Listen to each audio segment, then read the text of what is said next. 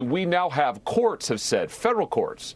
have said that this administration has deliberately violated the First Amendment by coercing and working with social media companies. This is the president deliberately and directly ordering his White House to go to Twitter, to go to Facebook, to go to Instagram,